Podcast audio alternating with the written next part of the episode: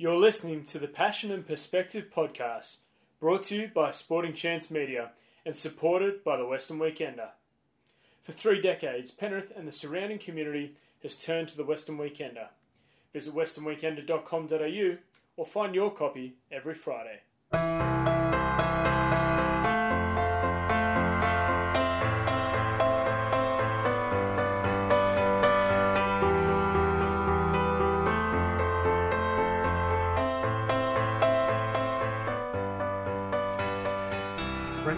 Is an ultramarathon runner who has represented Australia and has taken on some of the best runners and most difficult races in the world. A sense of exploration has always driven Brendan, which, combined with a love of running, has led to an incredible career. A balanced perspective in life and competition has benefited Brendan on and off the trail. In the twilight of his career, it is a shift to coaching that has Brendan's focus, embracing the opportunity to share his learnings and amazing experiences with others.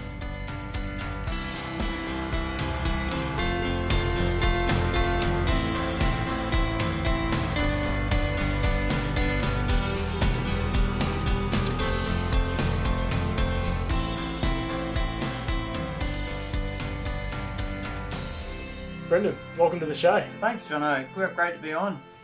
Now, Brendan, uh, you grew up in St George, which is just south of Sydney, and you said to me before the show that growing up you played all sorts of team sports. Mm. Uh, you went to scouts, you went to little athletics, and you're always looking to get involved in new activities.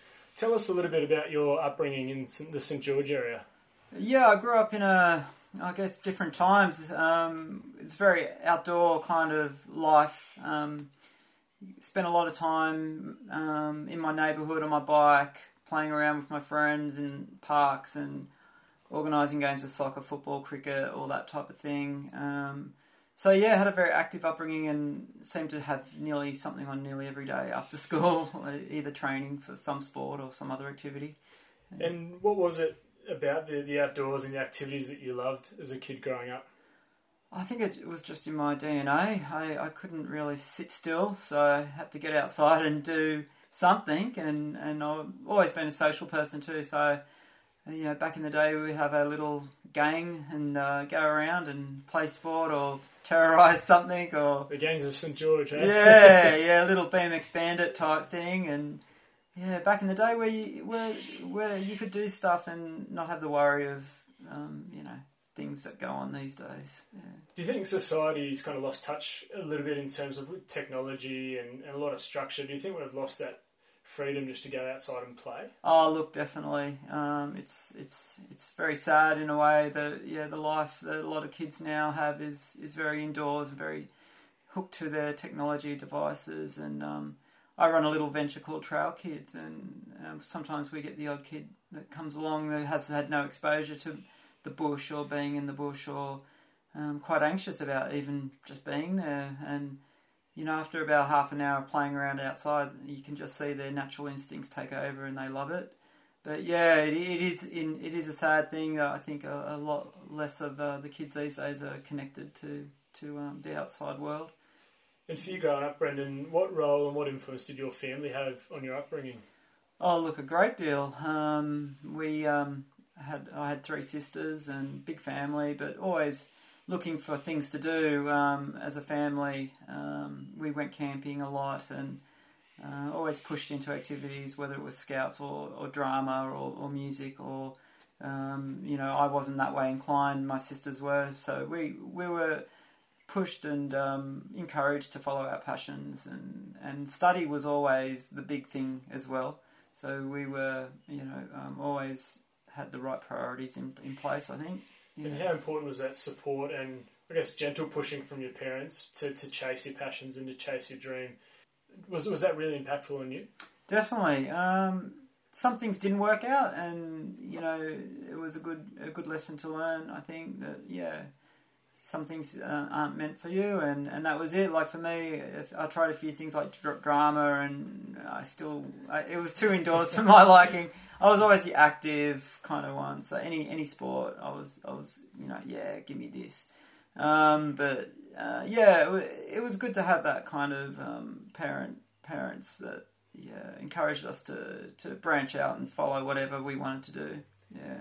And for you, Brendan, after high school, what path did you take? Um, I guess in your early early career, was it work? Was it study? Um, no, I went straight from high school to uni, and I did a, a Bachelor of Arts degree. Um, didn't take it too seriously. It was more like a Bachelor of Attendance. Uh, get it done. Um, it took me about four and a half years to actually get the thing done. Um, I was into a lot of social, other, other social things in life. I went, I, I was into music a lot, so I went out to bands and, and back in the day when there were bands at you know nearly every pub around and was into the social side of university a lot, but eventually got that degree and um, I had my heart set on getting some cushy council job somewhere. Didn't work out. Had a couple of years um, just kind of trying to figure out what to do, um, part time jobs and stuff like that, and finally decided to do teaching as a as another degree, uh, an add on degree, and so I did that for a year and became a teacher. Before we jump into the, yeah. the teaching side of things, who's your favourite band? Oh gosh, I've got lots. Back in the day, you know, um, I'm a rock and roller, so Jane's Addiction, um, oh gosh, Blind Melon, um, Australian bands, Midnight Oil, um, yeah, anything that's good rocky kind of music, yeah. And quick segue, does that yeah. help? With, do you use that music with your running at all, with a bit of beat and a bit of rhythm? A little bit, not yeah. too much. Um, I mainly use music to relax too. Um, running is relaxing, but it's also quite. I have to be quite focused as well, so I don't tend to mix music and running too much. But yeah. And going back to your teaching, where did that take you once you had your teaching degree? So my first um, job was in Mount Druitt, and I actually was at a public school for three years there, um, which gave me a really good grounding in behavioural management side of teaching. Because um, um, yeah, it was a, a, very disadvantaged area, and then I went to a private school in Mount Druitt, um, which was totally different. It gave me opportunity to kind of expand my teaching um, teaching skills as an educator, I guess, and and then after six or seven years there at that school, I did a cadetship with the Department of Ed um, in special ed. So I went to uni for a year. I didn't actually work. I just studied, um, and I got my masters in special education. Um, so yeah, that and then I, I taught in Whalan Public School for four years as a special ed teacher.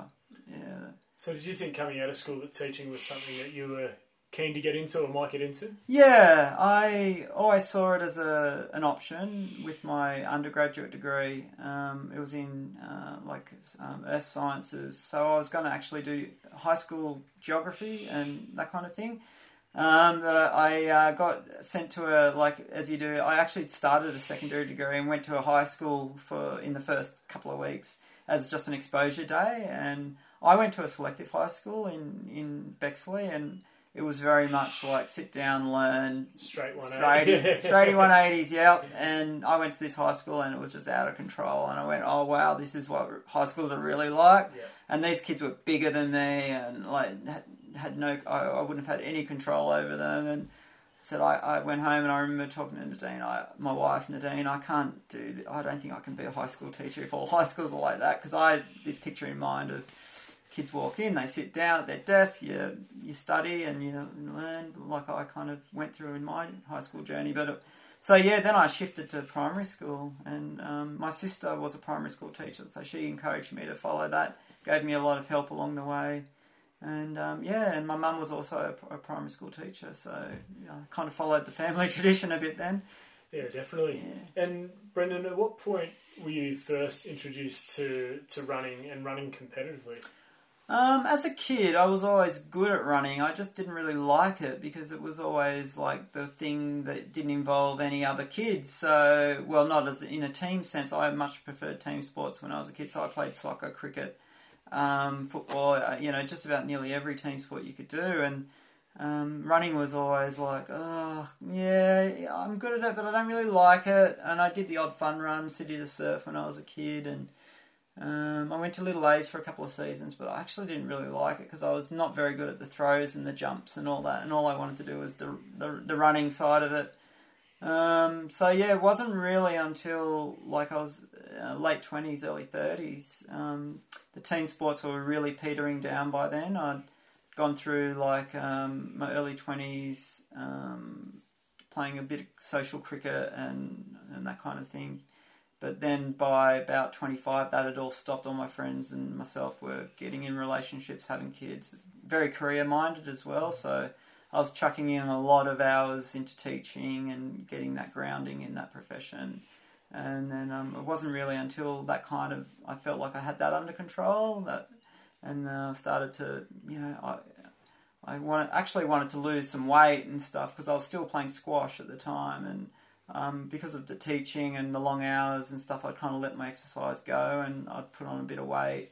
And I wanted to change kind of my lifestyle, I guess. And so, yeah, I just took up running um, uh, with a local running club that I was living close to in Strathfield, uh, Woodstock Runners. And I started just going there socially, just to do their social runs and then it turned into a little bit more and it kind of just snowballed from there. And jumping back just a little bit, you yeah. mentioned the, the fun runs and you kind of always were involved in running to a degree. At that yeah. earlier age, through your teens and stuff, did you recognise that maybe you had a, a skill or an ability or, or, an attraction to this sport? Yeah, definitely. Actually, you know, since I've been a young boy, it's something that I've known I've always been good at. Um, so when I went to primary school, I off no training, I used used to win the cross country carnivals and make it pretty high up.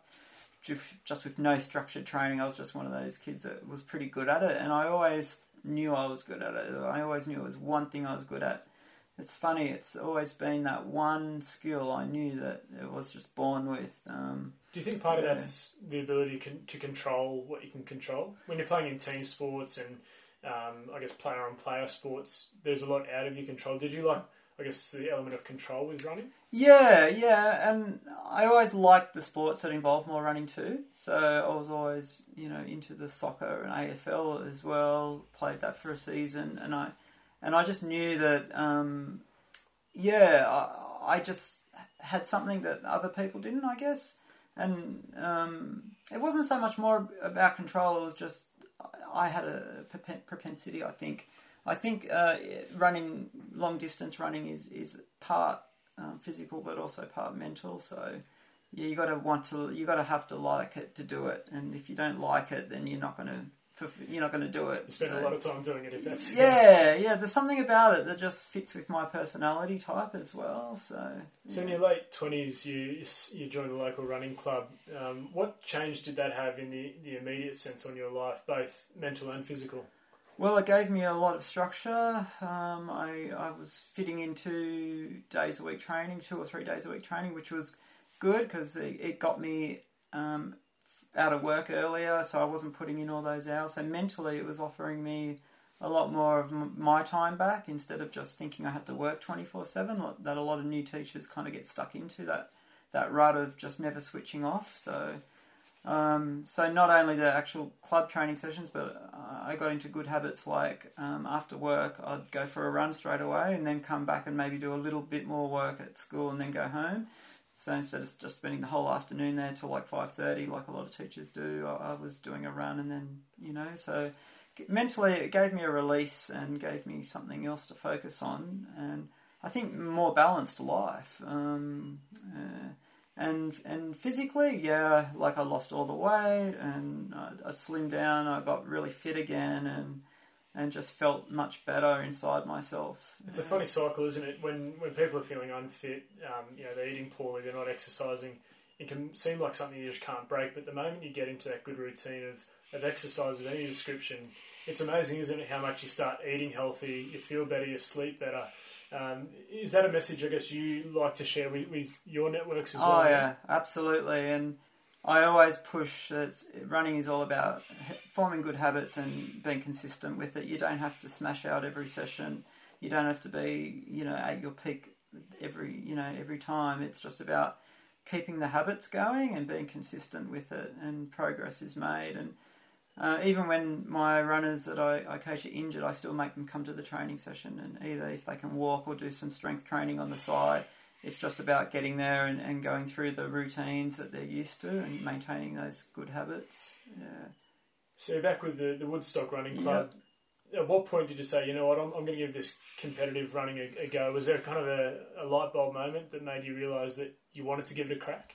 Yeah, I kind of fell into a few races and did um, did pretty well at them, and realised, well, I'm only doing a little bit of training. What if I actually took this a bit seriously and started training a bit more? So I started training a bit more and doing a, a few more races, and started to finish higher up and higher up, and What kind of discipline are we talking here? Like length and So it was just mainly road running back then um, when I lived in the inner west there and did like 10k half marathons and marathons. So the longer stuff I always had a, a liking for. Um, but I've also, got that inner drive to be the best that I can be. So I was always trying to self improve, not just in physical fitness, but routines and habits, sleep, like you said before, diet, all those things. And I was really getting into the whole um, you know, the whole holistic approach to running, not just the training part of it. So I was reading a lot and talking to a lot of the people at that club, and yeah, I, I, I didn't really have a light bulb moment. I, I just kind of fell into it, and and I a, combination of my own drive to, to improve and, and just also taking the opportunities when they were there. And did you mentioned the marathon? Did the long distance component, the marathons, did you uncover them for yourself, or you kind of pushed in that direction to give them a go? No, it's always been self discovery with me. Um, I'm not an anxious like I don't have a lot of anxious anxiety like um, about trying new things. Thankfully, um, so I'm someone that will just go into anything willy nilly without really thinking too hard about it. As you did in your childhood with all the sports yeah, and right? yeah. So I just was signing up for this and that race, and oh, a mountain race. Uh, what's a mountain race? I don't know, but I'm going to give it a crack. And uh, trail running races weren't re- really around back then either, but there was a few. I'd, I'd try them, and the same with the distances as well. Like I threw myself into a hundred k race after only running probably for a couple of years, and you know, if I had a coach back then, which I didn't, which was probably a good thing because they would have been like, no. Um, and um, yeah, I probably wouldn't have been doing it, but I, I threw myself into those kind of things without much thought. Yeah. And describe to us what a what an ultra marathon is for those who might not know. What what is an ultra marathon? Yeah, so ultra marathon running kind of encompasses quite a few um, sorts of running. So technically, an ultra marathon is any distance past 42.2 kilometres, so past a standard marathon distance. Uh, um, so you can have track ultra marathons where you run around an athletics track for 12, 6, 12 or 24 hours. I've never done those myself. Don't see myself doing them, but that it takes a special type of person to do those. But it's quite popular in a global sense. Um, and then you have road marathons, which would ultra marathons, which would be the next popular. Not so much in Australia, but um, globally, there's quite a, a few big road ultra marathons. Anything up to 100k or is kind of that kind of distance. But by far, the most popular type of ultra marathon is trail these days. So ultra trail running, um, either 50k or 50 mile, 80k or 100k or 160k, which is a 100 mile American kind of very big in America. I've got to say those uh, those numbers are quite hard to fathom, considering Yeah. I, I struggle to lumber through the city to surf Yeah. year to year. Well, mate, I remember when I used to too, and, and I say this to everyone is like, they always say, "Oh, I'll never run 100k." I said, "Be careful what you say because everyone said that once upon a time that runs 100k's now." So we all start somewhere, but yeah, ultra trail running is the big discipline of ultra marathon running these days. It's really boomed in the last five years, and it's kind of something that I've specialised in. And when and where was your first ultra trail? Um, I did a uh, a couple. I did many road ultra marathons first, and then my first, I think proper, tr- like there is six foot track marathon which is, is up at Katoomba every March. It's been going for you know 30, 40 years or thirty at least thirty years now, and that's forty five kilometres. So technically, it is an ultra marathon. So I did that first um, for a couple of years, but. You know, any self-respecting ultra marathon runner wouldn't call that an ultra marathon because it's just too short. So my first hundred k was up at um, up up here at Katoomba back in the days when it was called the North Face 100. Um, so yeah, it's a hundred kilometre race at Katoomba um, that's on each year in May, and it's now called Ultra Trail Australia. And how did you go first time around in that 100k? I did very well actually, much better than I thought. I, I, I came fifth. Um, uh, I had a pretty good grounding in 100k road running, so I knew I'd be pretty good at the distance side of it, but I, I didn't. I, I was scared about the whole element of the terrain side of things because I was still living in um, in inner west of Sydney then. So I had no real training on, on mountains and trails. So it was kind of like just one of those beginner luck things. Yeah. And across all of the, the different disciplines of the ultras, did you find that success came to you early, or did you find that there was quite a disparity between where you were and kind of the, the leaders of the pack? Yeah, it changes. Like in Australia, it's a, a pretty small pond back then, especially when I started. Um, so I found myself being pretty high up competitively from the get go. Um, but then I had a couple of experiences overseas where, you know, in America, where the fields are much deeper, and suddenly you get you bring yeah you, you come crashing down to earth and you you come off your little um, high horse a little bit and kind of go all right. So you know, it, it just changes. Um, but in Australia, I, I kind of had that kind of success straight away. But as the years have gone on, actually, the the fields in Australia has got deeper and deeper and I've had to train harder and harder and harder to just to stay at that kind of top level. So yeah, that's something I'm actually quite proud of. It's it's um, something I've I've worked on um, being the best at, you know, and I've maintained that pretty much for eight, ten years or so. Even as the, the young wave, the next generation comes through. Yeah, it's yeah, exactly, and it's not so much the young. They're not young. They're they're kind of just the age I was when I started. Um, but there's so much more information around these days and so much more um, advice and good coaches around these days that I didn't have. Um, so yeah, it's just um, about keeping up with the you know um, training philosophies and new techniques and things like that, and also self-reflecting on what works and what doesn't for me, and and you know concentrating on elements of running that I've perhaps not done before. So yeah. You're listening to the Passion and Perspective podcast, brought to you by Sporting Chance Media. For three decades, Penrith and the surrounding community has turned to the Western Weekender. Whether it's the Weekender's highly revered print edition or its up to date news offerings through its digital presence, the Weekender truly is the heartbeat of Penrith. Visit westernweekender.com.au or find your copy every Friday. And what was that first moment where you decided hey, I'm going to give this a crack. I'm going to give this endurance running a crack as a career, as a, an elite athlete? Um, so we were looking to move up here and buy our first home, my wife and I, and um, we looked at a few places. And I remember my my wife was saying, "Well, we should look for a place that's close to Mount Druitt, where I was working." And we both want to live close to the bushland. That's why we moved to the mountains, not to kind of live in a suburban mountains town, but um, and then we found this place at Woodford that backed onto the trails, and I knew the trail networks at Woodford were pretty extensive. And so I actually decided to buy that house based on kind of my running in a way because it was such an important element of my life. And your wife was on board with that? Yeah, decision? definitely. Yeah. Well, it kind of ticked her boxes anyway because it was right next, right we back onto the bush and it was peaceful and quiet.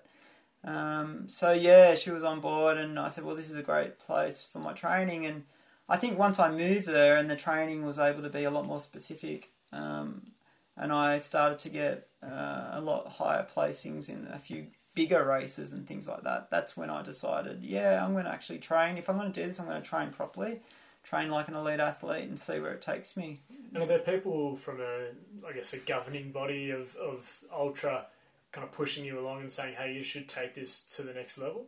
Not really, because um, trail running, it, ultra running, it, it doesn't really have um, a governing body as such. Um, I mean, there is a governing body in Australia for ultra running, and yes, they did give me the opportunities to to um, to try and um, so representative for Australia. I, I did a couple of 100k road races for Australia. So yeah, there were those people giving me that faith in my own ability. Like you should apply, and, and but no, it, uh, trail running tends to be um, it's quite ungoverned. It's quite uh, very um, run by commercial entities like races and things like that. It's it's becoming a lot more governed now uh, globally. So there is um, that kind of um, umbrella um, governing bodies out there, but not so much in my day. It was just just about training as hard as I could and being the best athlete I could and letting the opportunities come to me. And I and I chased up a lot of these opportunities myself. Yeah. In the early days when you started to give it a crack, how did you balance, I guess, becoming a professional athlete and an elite athlete and everyday life? Yeah, so um, as the big turning point, I guess this comes back to that earlier question you asked. The the turning point was when I won the North Face in 2013. I was still very much I'm a teacher first and then a runner second. But after I won that race, um, I I started to think, well, I can't be the best teacher I can be and the best athlete I can be at the same time. So I actually went down to part time teaching, four days teaching, and one and three days um, off. And I'm very lucky because my wife Nadine um, is quite good, uh, has a stable income in her job as well. So the money wasn't such such, such an issue. So I took you know three uh, part time, and then um, I, I started doing a little bit of coaching on the side, and then the coaching kind of picked up, and then I went to three days teaching so, and then I went to eventually no teaching. So it's that trapeze approach they talk about. Yeah. You've got to build enough momentum to, to kind of take on the next Yeah. venture full time. Yeah, and that was all within like probably 18 months to two years. I, I went down to four days for one year and then three days for half a year. And then the next half of the year, I just basically transitioned out of teaching and into coaching. And were there many sacrifices once you committed to, to full time running um, or elite running? Were there many sacrifices that you, you had to take to, to, to commit to it? Uh, look, personally, no. I think sacrifices are always the, the people around you and, and family. So, my wife, um, you know, obviously has had to sacrifice a few. You know, seeing me as mu uh, like I, I train a lot, so a lot of mornings I'm out of bed before she's up. So that kind of thing. Um, a little bit of financial sacrifice as well, but it was always um, for the sake of having a better lifestyle for myself. So yeah, um, that's that's kind of the only sacrifice I can really think of. Other, otherwise, the rest has been pretty phenomenal. And your running's taken you around the world. What's that experience been like for you? Literally seeing some of the most amazing places Oh, unbelievable! Like it's one of the best things, and I'm a very intrepid-minded person, so I love traveling. My wife loves traveling, so she doesn't mind hitching on hitching a ride with me when I when I go overseas, and we often make bigger holidays around them. I feel so blessed to have gone to some some of the places I've been. Like, there's no way I would have got there otherwise. Um, Tur- Turkey and um, you know I've been to every continent, just about America and Europe lots of times. Uh, I could rattle off some fantastic places, you know, and that's one of the the best things about running is that it's, it's a truly global sport and you can go anywhere with it. And the job I have as well has enabled me to do that because a lot of my work is is online work um, as well, so I can still do my work as well as travel. Uh, yeah. And looking at a 12 month calendar, including overseas travel, local races, how often are you competing in, in ultras um, throughout that earlier period? Yeah, so I've probably averaged around two or three overseas trips a year for about 10 years now, um, and that's always been around a race of some sort. Um, so I, I usually have two or three big races a year, so the ones I really call my A races that I want to do well at. And then um, domestically, I race all year round um, around those bigger races, um, and I always have a bit of a rest at the end of the year, a bit of downtime. And those big races, how far in advance does your real specific training kick in? Uh, usually around three, four months. Um, so one goes off the other. Um, so I'll have a three or four month build up to one, then I'll have a recovery period, and then I'll start building up for the other one.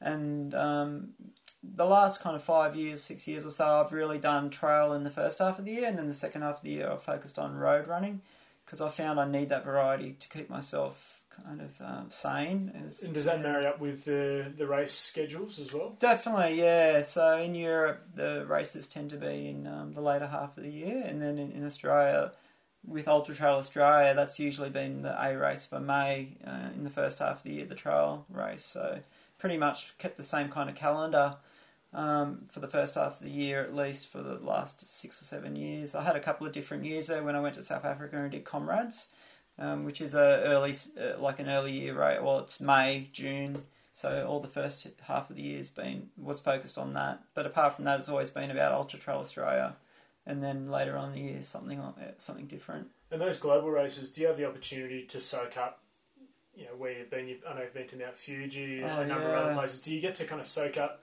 the enormity of what you're doing? Yeah, yeah, um, yeah. Mount Fuji, uh, sensational. Like Japan is one of my favorite countries, and I think the second time I went there, I brought Nadine over and we did a big holiday around around that race. So it wasn't just a fly in, fly out race, come back home type thing. We actually spent like three weeks over there, and we've done that many times around a race. So we've been to Europe and done big European trips around a race, um, Turkey, um, South Africa. So yeah, really, we love traveling. We really love absorbing ourselves in the culture and not just sticking to the tourist traps. We we get out and, and about and do things, you know, pretty pretty wild. So yeah. And what's been your most successful overseas race, either by performance in the race or at a personal level?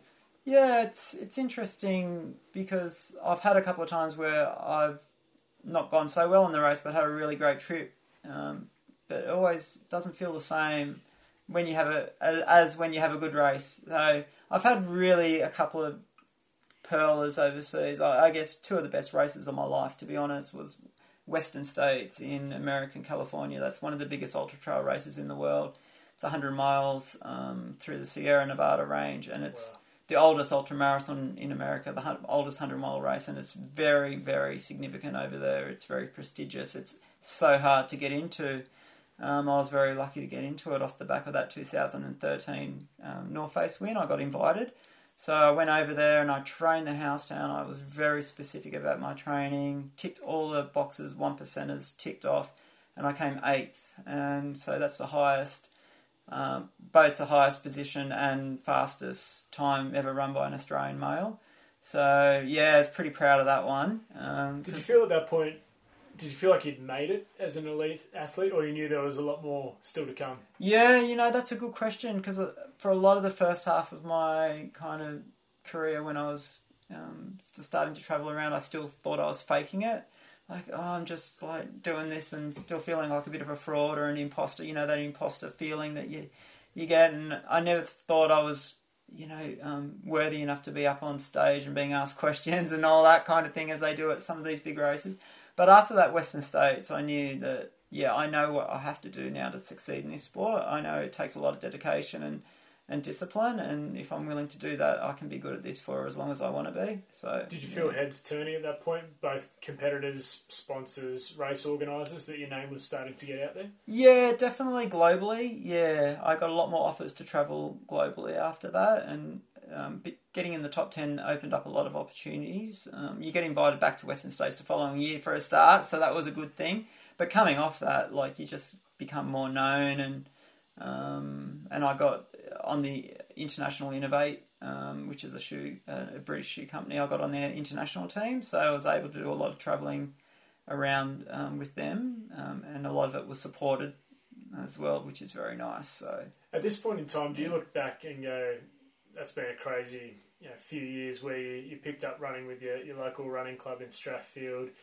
you did a few competitive races, and then all of a sudden you're top ten in the world." Oh yeah, man, it was insane. It was like it was just like out of control. What is going on? Um, and it was hard. To, it was hard to fathom. It was like this is just you know this this ride on this wave I'm on. It's just unreal. And it was at, the time where the sport was really booming in Australia as well. So trail running is is wasn't a big sport back then, but it wasn't even a sport. You would have if you would have said oh, I'm a trail runner, people would have looked at you funny, like what's that? Or I'm doing a trail race. Oh, is that like a bush run? They you know, but it wasn't. But and and when I won, you know, North Face in 2013, started traveling overseas and picking up all these really good race results.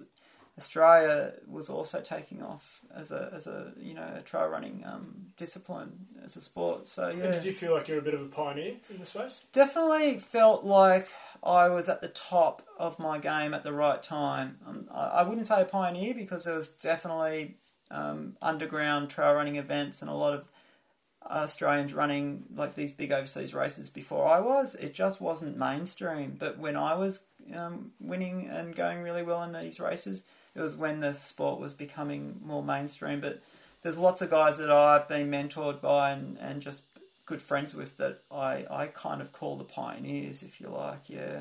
And mentoring in the sense of was it was it tactical advice? Was it life advice? What what did they provide to you? It's a bit of everything. Like you talk everything when you're out running with people. Like I, I, I do these big training runs with people that were, you know, um, you know, older and been running these big races longer than I'd been, and they just talk about the um, the respect that they had for these races, the prestige around these races, um, and and also the difficulty of them, and, and the fact that you couldn't take them for granted, and you you really needed to, you know, cover all your bases and. Um, the science side of things wasn't around that back then, so they they wouldn't really talk tactics or te- technical stuff like nutrition or anything like that. It was more just about how you approach it, like getting in the right headspace and how how you need to treat a, a long race like that and how you deal with the, the difficulties. I guess. Yeah. And was there a big emphasis on the, the training and the preparation and, and doing everything within your control? So come race day, you're ready to compete. Yeah, I, I think it's always that's been a strong philosophy. You know, control the controllables and, and don't feel like you're racing anyone on race day because at the end of the day you're just competing within yourself.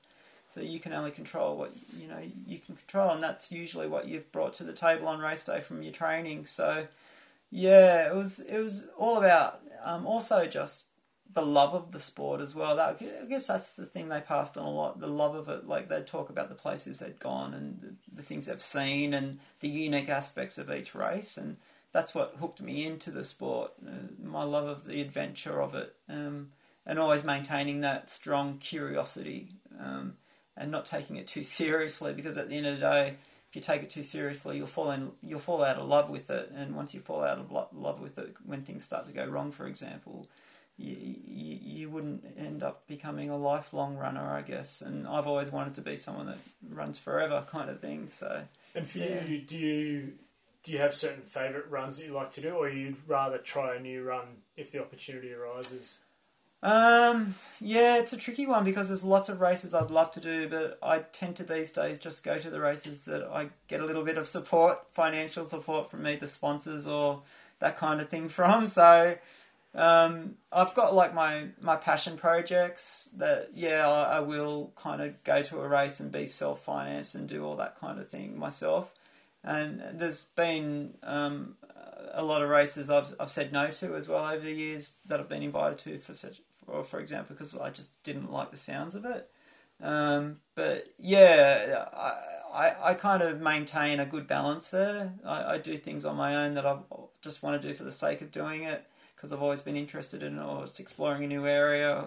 And then, um, you know, I'll do a race like I'm doing one next week in, in New Zealand. That's one that I've been invited to. Plus, I really love. So that's like the the double Double whammy. Double whammy. Uh, that got me at the you know as soon as they asked me, didn't have to think twice about it.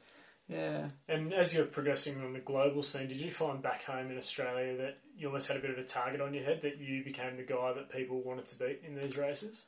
Yeah, I think I think I don't really think about that too much. I mean, I do kind of feel that pressure because it's inevitable that you're going to get some feedback that you know kind of gives you that sense that that's out there. So whether it's people on race day asking, oh, "How do you feel today?" and they're not asking, you know, Joe Bloggs down there. Why are they asking me? Well, obviously because I'm known, and I think you just have to accept that. And I've always embraced it, and I've always been very social. The way I kind of um, deal with it is, I try to just immerse myself with everyone and anybody, and I don't treat myself as anyone different. I'm always in talking to everyone and anyone that I feel like talking to, just as I normally would. I don't put myself up on a pedestal or anything like that. But when I'm asked to do something that from an expert level kind of thing, I'll always do it as well.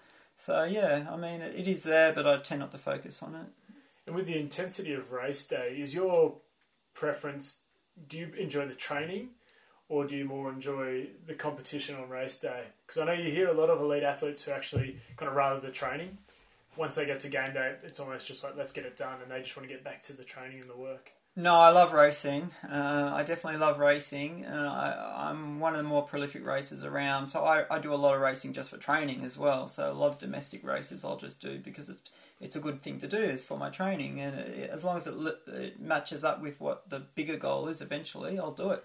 Uh, so I love the competitive side of things. I love I love you know asserting my authority and, and not letting uh, young whippersnappers get the, the upper hand, especially local races. I'll, I'll definitely defend my turf and things like that. Um, but uh, I, I, love training as well, as long as the diversity and the varieties there. Um, so, hence why I swapped to road usually halfway through the year and focus on road running because I can't do the same training all year round, and I need to mix and match my racing as well. So, go to road and trail, and yeah. Um, but I, I, enjoy running full stop. So, any, anything that yeah, I'll, I'll always find joy in running. There has been times where I haven't loved it, and you know that's I think just a normal wave that you know you go through in elite sport.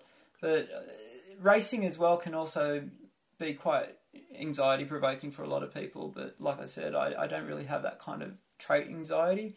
Um, I, I kind of get to race and like I'm busting out of my skin. Let let's do this and um, yeah, it's it's never given me any any kind of fear of racing. I, I like racing and training equally, I guess. Yeah. And you mentioned you had a perler or a couple of pearlers oh, overseas. Yeah. One of them was the Western States. Mm. The moment you, you, you, you, set foot in that race and you're on the first kind of um, portion of it, did you know you're onto a good race, or is it just so in the zone that you don't even recognise? No, it's funny ultramarathon running because you never quite know where you stand in the race, and that's why it's always just about focusing on your own processes. And I probably was 30th in that race after the first kind of checkpoint but you have to trust that your race plan is going to be successful, and that's what I did that day. I um, and I guess it was partially because I was new to that race and I didn't want to take any high risks, and I was kind of racing quite conservatively, but it ended up being the best kind of race plan. And so what ended up happening in that race is um, a lot of people dropped out in front of me because they they they executed poorly or went out too hard and then I, I, was just finishing stronger. So I, I, just all day just climbed through the field and ended up finishing in eighth that day. And it was the same in that other race that I had a pearler in was at Comrades. It's a road race in South Africa. I was I've never been like one to go out with the leaders um, so much. I'm always one that kind of just plays a bit smarter. And, and that, but saying so that, I trust, have trust yourself. Yeah, trust yourself. Trust your tactics. Trust that you've done the training that's going to get you eventually that result even though at the time you might not be in that position in the race. Yeah. And what's your frame of mind in a race? Are you fully present in what you're doing, or is it a bit of an out of body experience? You ha- you cycle through both. Um, definitely, you have to be engaged in your running. You you need to think about your intensity, how much you got, how much you're you're outputting um, against distance left, um, how much nutrition you're taking in. Um, the external factors like humidity, conditions of the day, what what kind of um, play they're having out. Um, so even things like impacts on your body if it's a trail race, uh, how how hard and soft you're landing on the ground, all those things play out over like a big big long race like 100 miles. Uh, it might feel very comfortable for the first 50 k's, but eventually everything's catch up with you. So you have to be engaged. But I think you're more engaged early on when you have to force yourself to be patient and actually run slower than you want to run and, and just trust yourself um, that your pace is the right pace. But later on in the race, in the second half, that's when it becomes much more a mental game, and that's where you've got to use all those distracting kind of techniques, zoning out, mindfulness, like concentrating on other things rather than other than your running. So yeah, just to take your mind off the pain a little bit. And in an example where you're you're up to kilometre sixty out of hundred kilometres, so you've still got a marathon to go how do you approach that? Do you see that as a challenge, or can it be quite deflating at times? No, I always believe the best way to do it is just break it up into little chunks. So just focus on the next point, or the next checkpoint, or the next focus point, or the top of the next climb, or the next monument, or the landmark that you know is coming up. It's, yeah, so I, I never think about how how much I got to go or anything like that. It's always where's my next little target? Where's my next target? And then that's the the best way to approach it. Do you ever find in these long races, especially the hundred miles, do you find yourself going into to dark places in terms of you can't see yourself getting out of that race? Oh, lots of times. Yeah, yeah. Your body, it's a physical thing, and then it becomes a, a mental thing. So it always starts with the physical. I think if, when you start feeling physical discomfort, it becomes like then a mental you start saying things to yourself like, oh, you start making deals with yourself. Oh, if I have ten minutes at the next checkpoint, I might get, you know, I might come good, or you know, it's okay to pull out. This race isn't that important, or um, yeah, you, your mind goes into all funny kinds of deals with yourself, and you have to kind of block all that out because that's just negative thoughts creeping in, and you need to you need to stay very in the moment and just focus on the next step almost just getting keeping that forward momentum going rather than thinking any anything like catastrophically because uh, it can really get out of control and once you start letting that in, it becomes a real like a like a poison. So, so you need incredible mental fortitude, no doubt. You do, and you need to recognise when they're coming on, and you got to hit them before they actually you start thinking it. So you need to either recognise something physically that's giving you discomfort, either pull back or do something that's going to make that physical pain, you know, lessen, um, or you need to give yourself a big mental pick up and, and pull and pull back your your negative thoughts somehow by totally distracting yourself, or you know, um, thinking about something um, that's you know totally out outside the realm of running altogether. Yeah. And that self awareness is obviously crucial to the racing. Have you developed that over time, or did you feel like you had a pretty natural instinct to be able to recognise when when those tough times were coming? Yeah, I think natural. I think when people talk about talent, you know, that's talent for an ultra marathon runner is is not so much physical talent um, in a sense where you have a a good body or a good um, you know aerobic system because everyone can develop that. I think what happens in between your ears in, in your mental mental framework is where the talent is, and that's where I think I'm good at it. I'm very naturally resilient and very naturally stubborn, and and most ultra marathon runners that are successful are. So there's something in that where we just kind of find a way, and we don't we don't really give in ever. So it is a, a, a common trait amongst successful ultra marathon runners. Uh, very stubborn and resilient and um, gritty and and and strong minded. Um, yeah. And how important are tactics in ultra marathon running? Yeah, important in not so much your opponents, um, like where you sit with your opponents. It's more just tactical within yourself. So I, I spoke about first first half of the race. You need you need to think tactically for the back half of the race. So you always need to give yourself like a really easy kind of build into the race. So as soon as you go out and you want to lead from the the first kilometre and you want to just you only feel comfortable say being at the front or near the front, it's pretty much a recipe for disaster. And you get a lot of um, you get a lot of feedback when you actually try something that is outside the the instinctive go out hard, follow my ego. It's kind of saying you got to race hard from the get go because it's not about that in ultra marathon running. It's about being patient, being controlled, being um, measured about things and really allowing yourself to do stuff that's kind of counterintuitive. So,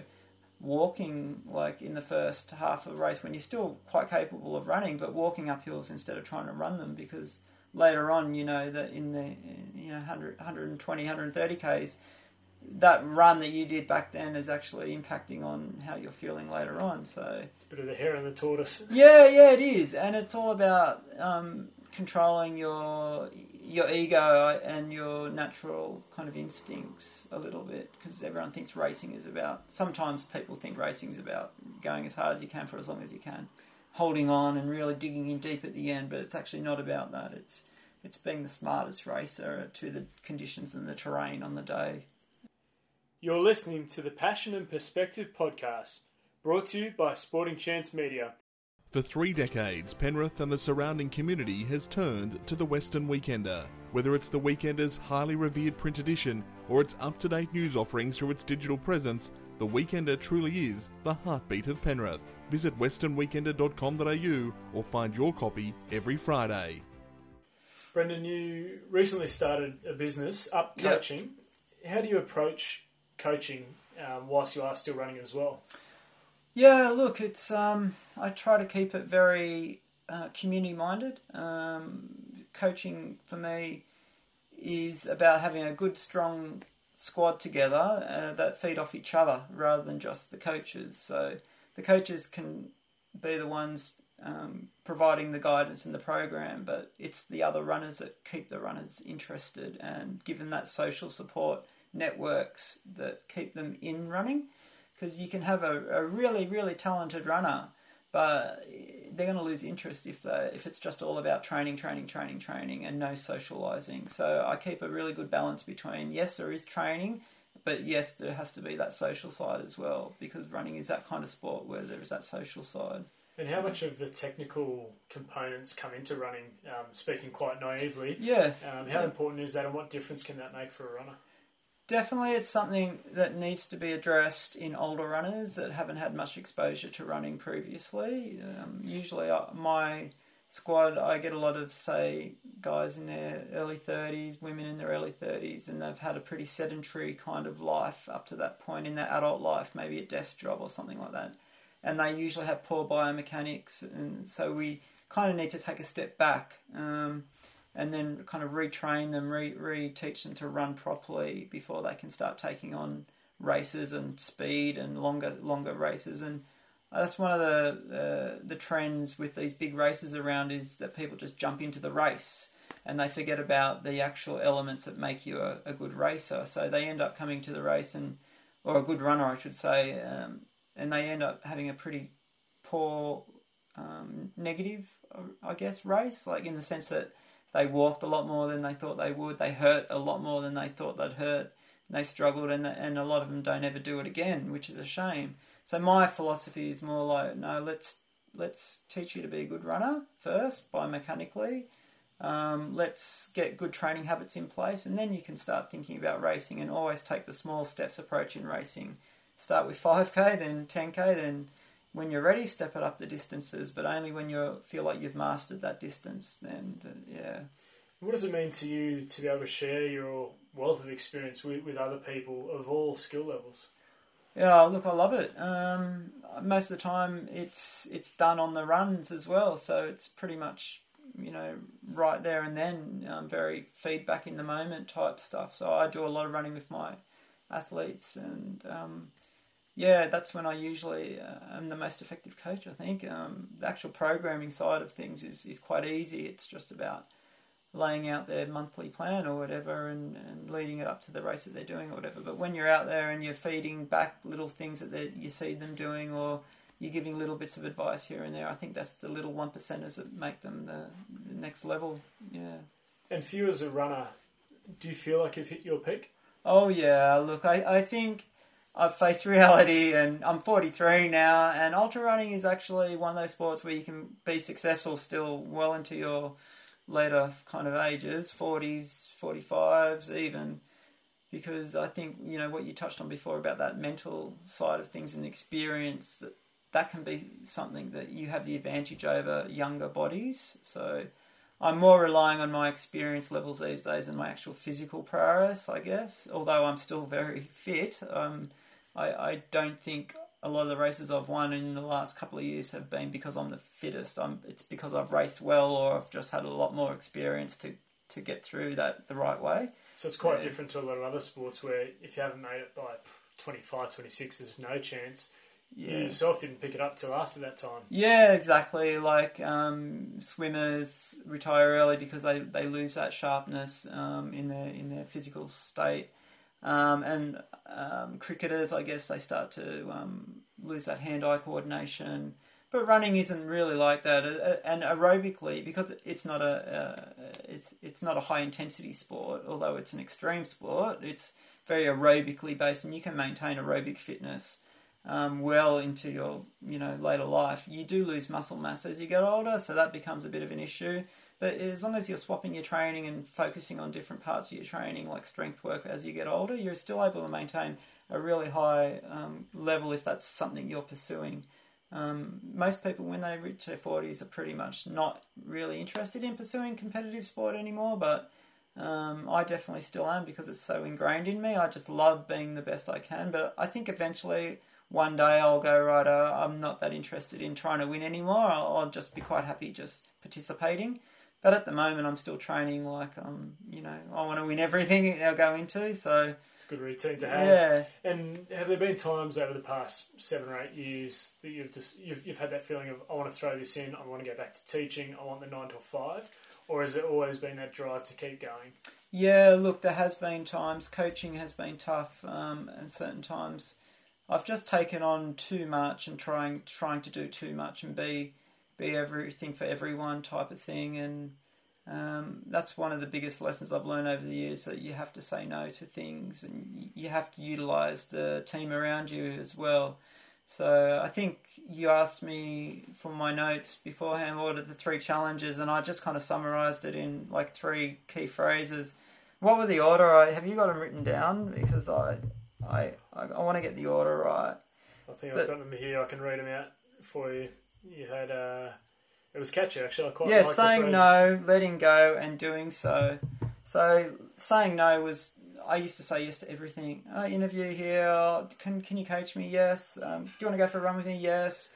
And so I was just doing, you know, trying to be this yes man that was just so unsustainable, and it really broke me and almost made me give it up. Um, as a coach, that is. Um, and it, it is nice, but you do have to eventually look after yourself first. So saying no was a big lesson I learned. Um, and then letting go is, is just about the business side of things, involving other people, utilizing the team around you. So I'm so fortunate to have a, a great team of like six or seven local coaches now that work for me casually. I'm still the only full time um, person. But yeah, they all pick up a little bit of work on the side, and I've given them more responsibilities over the years and stuff that I used to hang on to quite strongly. Now, uh, you know, I give them more opportunities to utilise their skills, and it's been great for me because I can. Um, I can, you know, my time management is so much better now, and I've got so much more control back over my own life, uh, I guess. And then the last one, um, doing so, is just that's just all about um, following up what you say you're going to do and not falling back into old routines. So yeah, being being cognizant of things when you're falling back into old routines and stuff like that. Um, it's a great great yeah. little mantra. Yeah, yeah. Uh, I think certainly one that a lot of people could could live by as well. Yeah, yeah. I mean, running a small business is hard. You don't have to make it hard on yourself. I think yeah, it's hard enough on its own. And Brendan, looking back at your incredible endurance running career, you've represented Australia 11 times across many disciplines. Mm.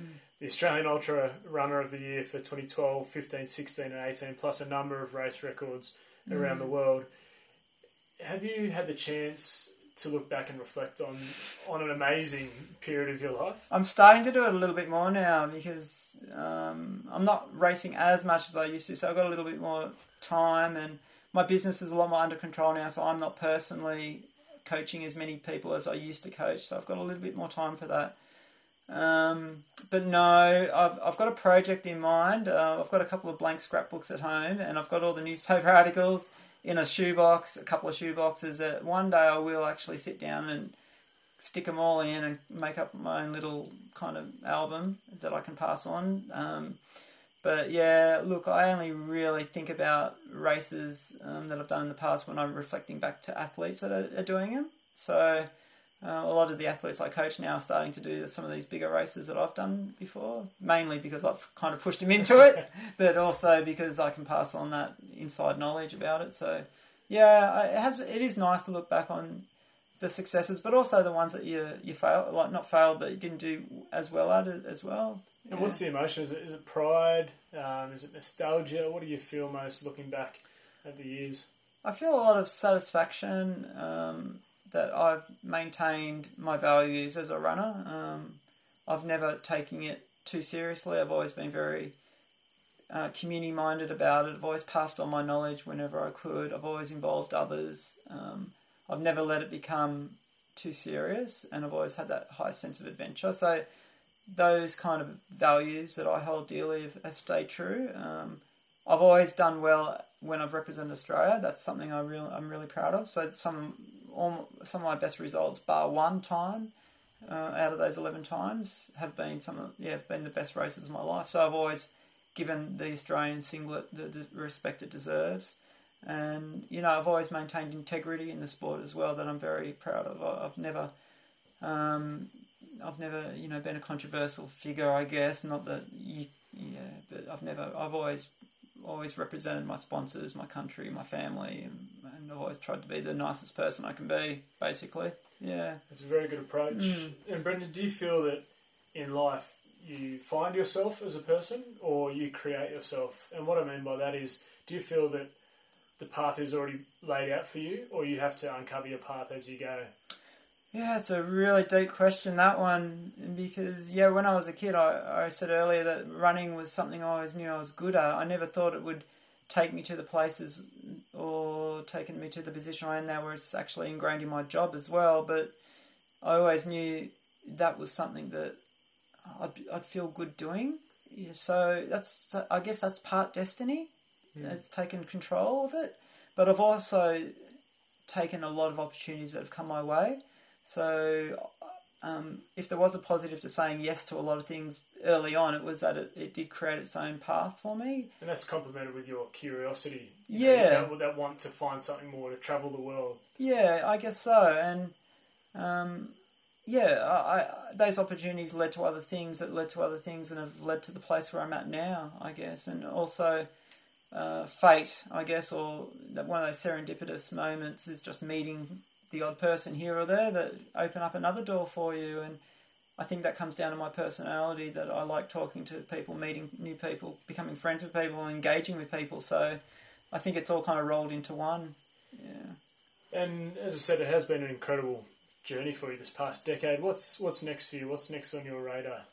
Uh, well, I'm kind of just thinking about this race I got next week in New Zealand. It's 100 miles, so I'm just kind of uh, thinking about that. But um, professionally, uh, I think t- uh, coaching will will continue on the way it's been going and try and just gradually not build the business so much, but just solidify it and um, try and get better at it myself and perhaps fulfill um, uh, or, or, just try to go forward with my coaching a little bit more, um, branching out into different areas of you know becoming more specialised, perhaps in um, that kind of thing. But yeah, uh, just kind of racing a bit um, this year, so I've still got that in the in the back, of, uh, like taking up half of my mind, and then the business stuff is pretty much the other half. But eventually, one day, I think I'd like to go back to teaching as well. So yeah, it might not be something I do forever, coaching full time, but it'll definitely be something I'll always do. And for you, just recently, um, you used the the the power of endurance running to bring the local community together um, and, and really help those in need through the bushfire crisis. Um, tell us a little bit about the, the marathon bushfire effort and, and breaking that two hour marathon time. Oh, look, that was so cool. Um, so, yeah, we had this idea when Eliud Kipchoge broke, before he broke the two hour barrier himself. Uh, that was a couple of months ago. I don't know if you remember that. The big Nike hullabaloo around that. Yeah, so just when that was starting to become a bit more talked about, I sat down with a, a guy, um, an athlete in my squad, Alex McKenzie. He's very statistical minded, and he came up with the idea of, well, let's do it first, but we obviously couldn't do it on our own. We have to do it as a relay. So we came up with this concept of let's get the athletes together and we all run either 400 meters or whatever, and we'll try and break it two hours. It never really came out of anything.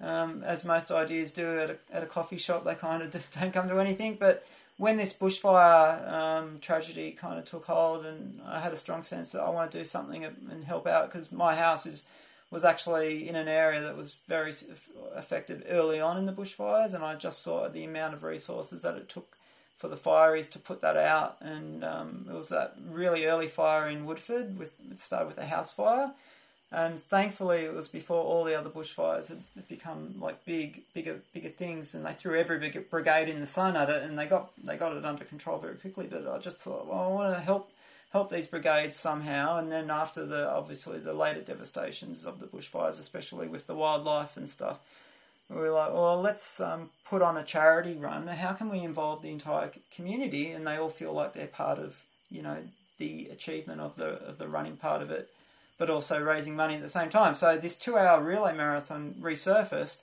Um, so it's not racing against others; it's just racing against a clock, and everybody's just doing their own thing as part of a team. So we ran. We had 130 or more people, each running 100 meter legs down at Glenbrook Oval on Sunday, just one one at a time. So it was fully like timed as a relay on a 400 meter track.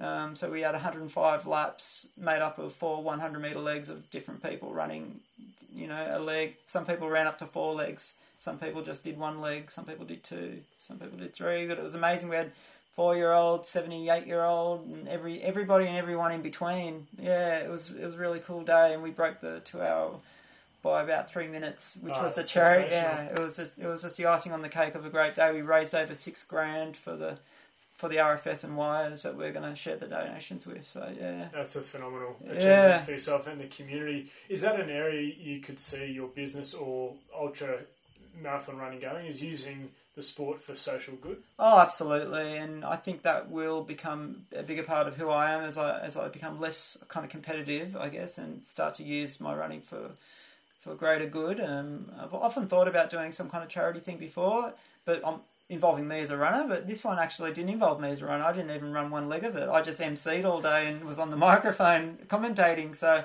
it was really good that I wasn't the focal point, even though it was my business that ran it. It involved lots of people outside the community, not just athletes, part of my squad as well. So there's lots of people I didn't even know that took part, and it was just unreal. Yeah. Uh, sensational, mate. Yeah. Congratulations again. Um, thank you for your time and for sharing your incredible story and, and journey. And I'm sure there's much more to come. Before we do wrap up, did you want to give a quick plug to, to your website and your business? And where can people find out more about your story? Yeah, look, I yeah, I have a website, um, brendandavies.com.au. There's a bit of like my history on there, um, and my racing kind of.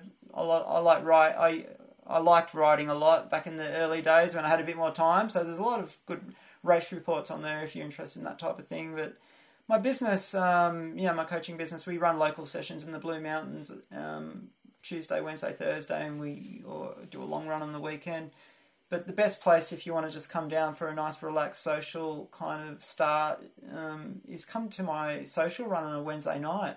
We run it out at the Blue Mountains Running Company shop in Glenbrook, um, next to 2773 Cafe. We start there. We run about six, seven kilometres.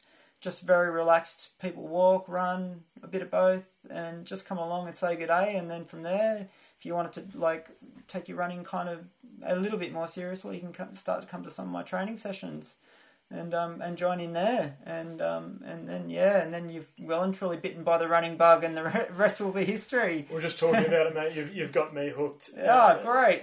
Come along then. I will. I will. Again, a big, big thank you for your time, for sharing your story, and good luck in New Zealand. oh, you're most welcome, Jono, and thanks for having me. Thanks for listening to the Passion and Perspective podcast, brought to you by Sporting Chance Media and proudly presented by the Western Weekender.